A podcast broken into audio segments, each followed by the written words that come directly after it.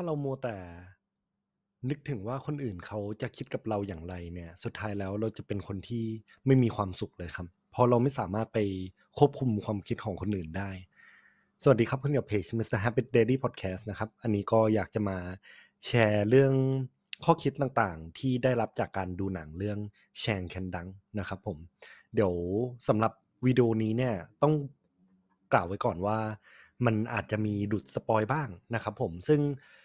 การที่ทุกท่านจะฟัง episode นี้เนี่ยก็มีทางเลือกเนาะหนึ่งก็คือว่าสามารถไปดูหนังเรื่อง Chang Can Dunk ได้ก่อน ซึ่งอันนี้อยู่ใน Disney Plus นะครับผม หรือว่าถ้าเกิดท่านไหนที่มานี่ก็อยากจะฟังตัวข้อคิดโดยเฉพาะอาจจะมีเรื่องราวบรีฟ i ิ g ไปบ้างๆนะครับ ก็สามารถฟังต่อได้เลยนะครับผม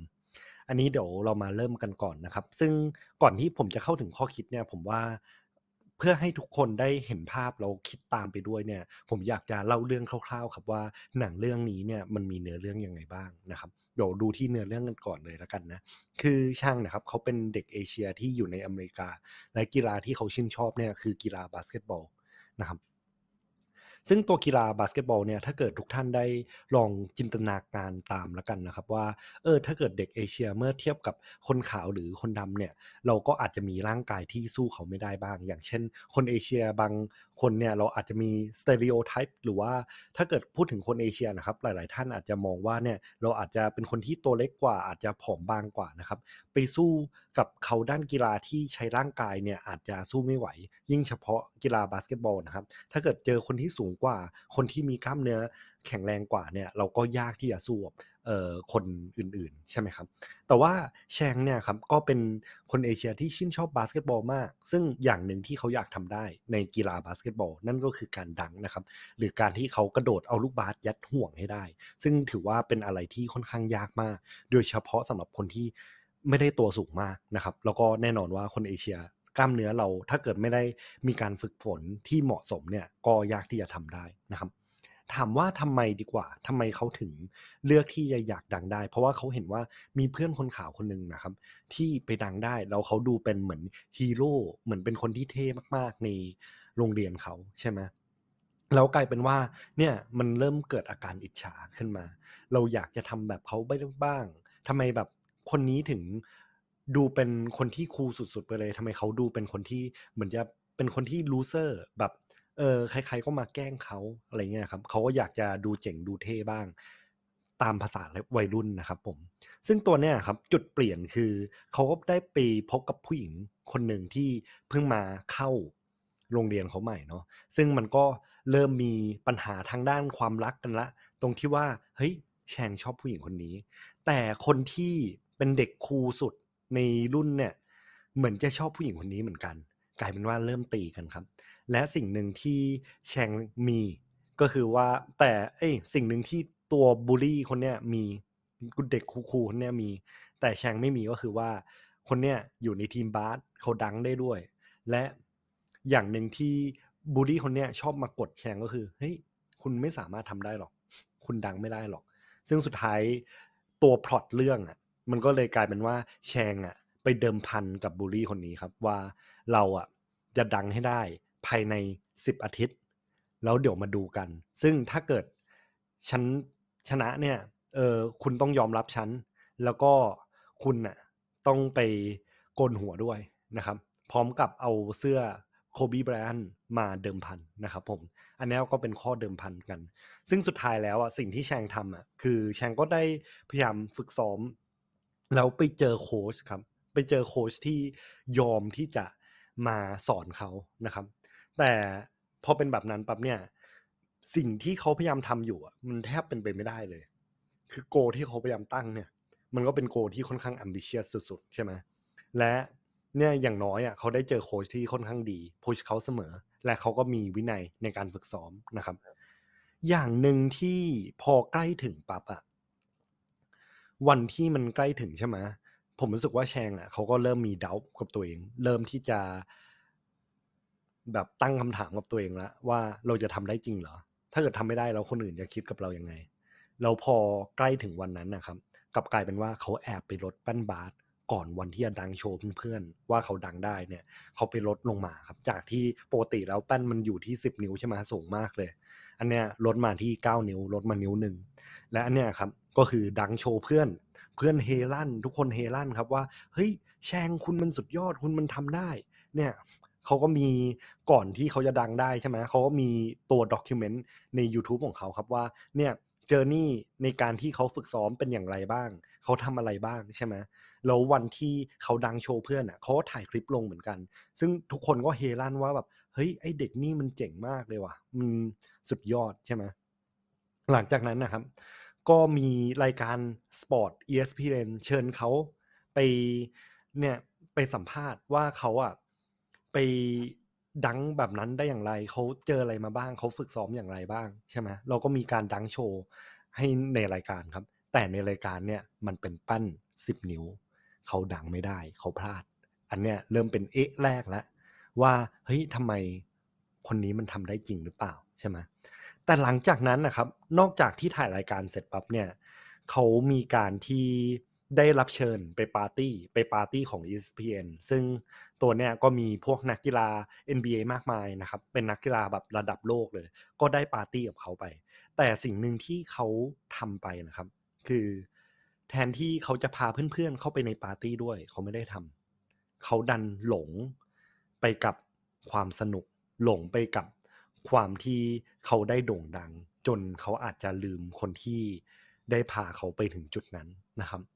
ซึ่งเรามาดูเรื่องราวต่างๆแล้วเนี่ย ผมรู้สึกว่าอะมันมีข้อคิดหลาย ๆ อย่างแฝงอยู่ข้างใน เดี๋ยวเราลองมาดูกันเลยนะครับ ผม เรามาดูที่ข้อคิดแรกกันก่อนดีกว่า นั่นก็คือตัวที่เรื่อง imposter syndrome imposter syndrome ตัวเนี้ยมันคือการที่เรารู้สึกว่าเราไม่ใช่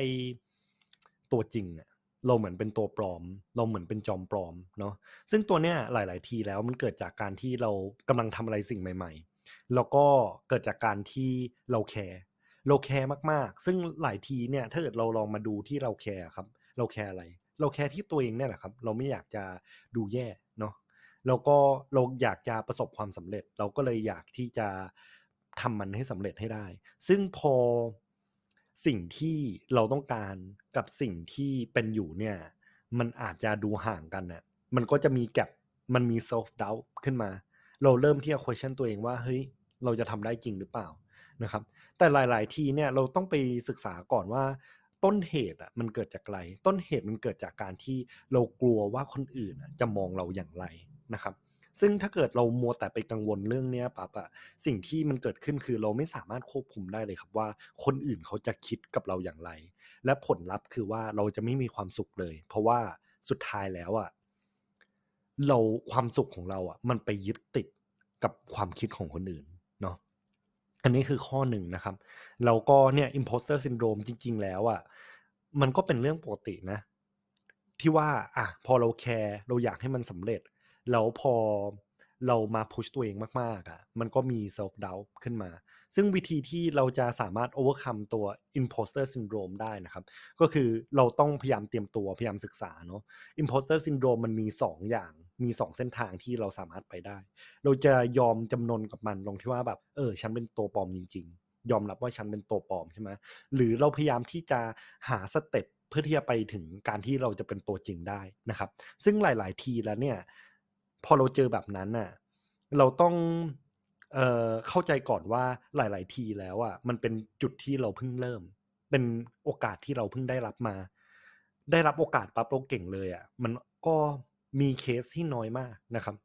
หลาย ๆ ทีแล้วเนี่ยเราต้องพยายามไต่เต้าขึ้นไป เพื่อที่จะไปถึงจุดนั้นนะครับ นั่นก็คือเรื่อง imposter syndrome ก่อน และการที่เราจะพิชิตตัว imposter syndrome ของเรา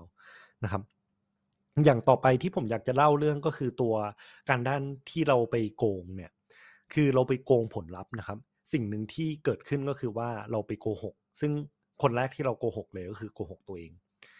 คนที่สองก็คงเป็นโกหกเพื่อนๆ และแน่นอนว่าอะคนรอบข้างของเราใช่ไหมแต่อย่างหนึ่งของการโกหกนะครับ คือสุดท้ายแล้วอะมันเป็นอะไรที่ไม่ได้หายไป คือคำโกหกเนี่ยมันยังอยู่และมันถูกซ่อนเฉยๆ ซึ่งสุดท้ายแล้วถ้าเกิดมีคนมาเจออะ อย่างที่ช่างเขาทำนะครับ ก็คือว่าเขาไปโกหกโดยการเขาโกงใช่ไหมปรับแป้นบาสลงจาก10นิ้วเหลือ9นิ้วอะแล้วคนมาขุดเจอว่าเฮ้ยคุณทำแบบนี้ เนี่ย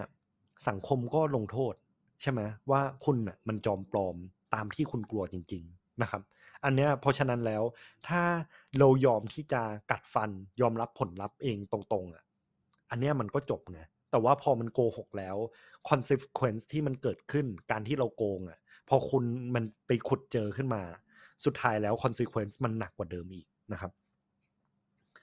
อันถัดไปเนาะคือเรื่องตัวการอิจฉานะครับ ความสุขกับความอิจฉาละกัน คือว่าเรื่องความอิจฉาเนี่ย มันเกิดจากเทิดตัวอย่างในหนังเนาะมันเกิดจากการที่เขาเห็นว่าเฮ้ยคนเนี้ยมันเท่คนนี้มันเจ๋งเราอยากเป็นแบบเขาบ้าง แต่ในขณะเดียวกันปั๊บอะความอิจฉาเนี่ยมันสร้างความเจ็บปวดตรงที่ว่าเรามา question ว่าทำไมเราไม่ไม่ได้อย่างนั้นบ้างนะครับ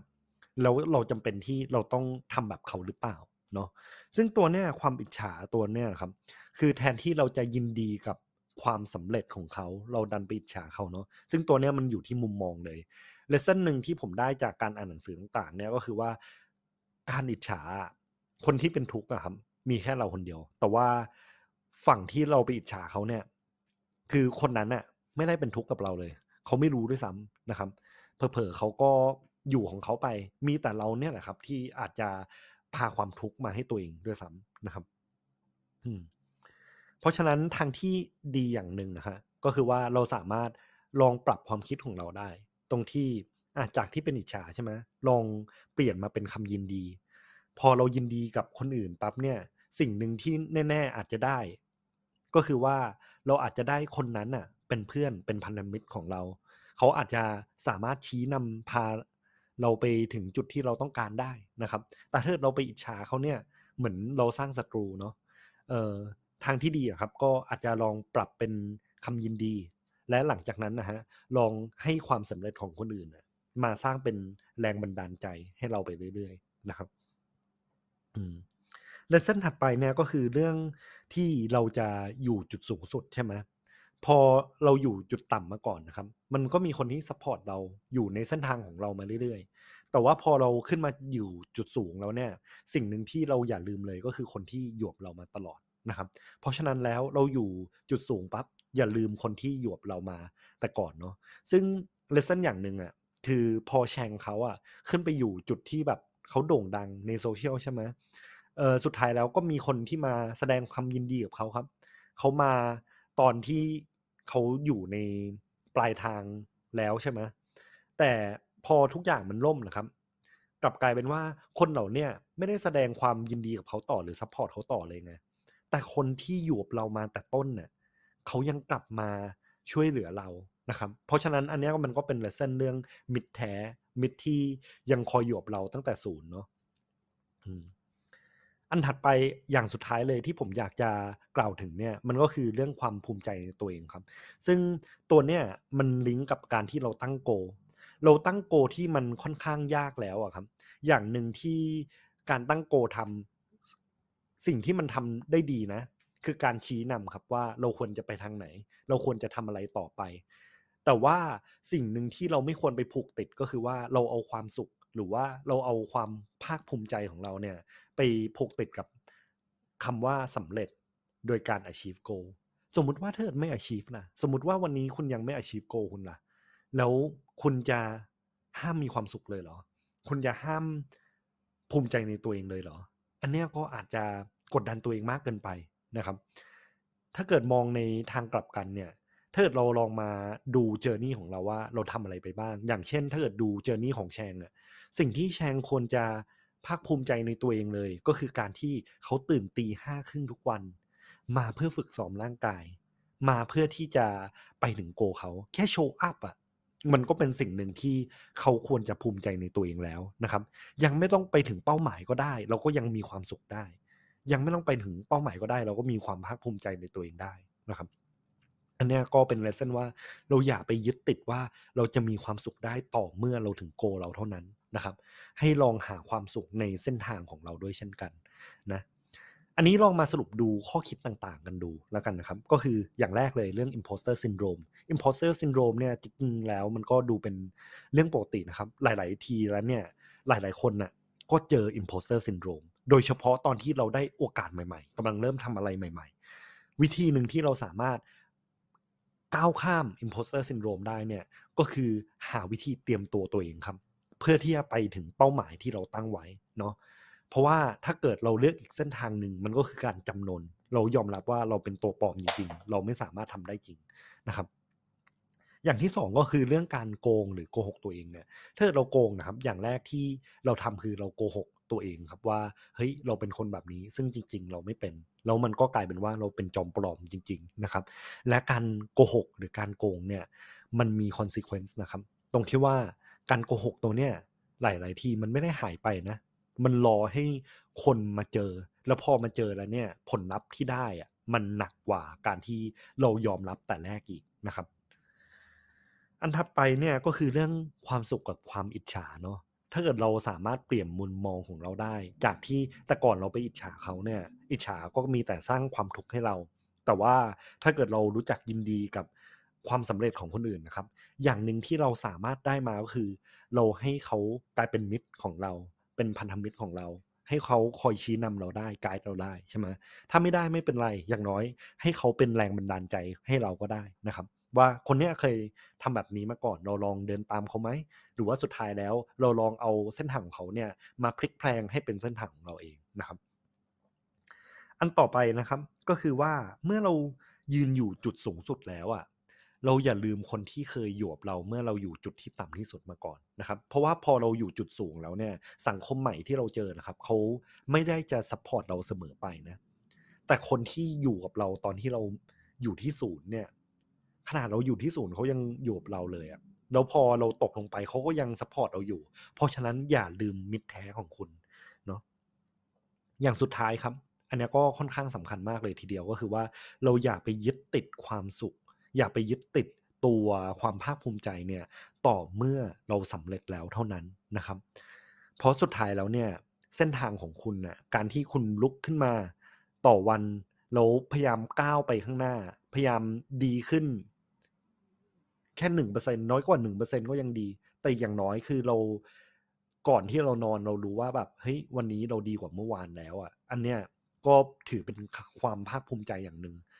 ถือเป็นสิ่งหนึ่งที่คุณควรจะมีความสุขแล้วนะครับ เพราะฉะนั้นแล้วอย่าไปยึดติดครับว่าเฮ้ยเราต้องสำเร็จก่อนเราถึงจะมีความสุข เราต้องภาคภูมิใจในตัวเอง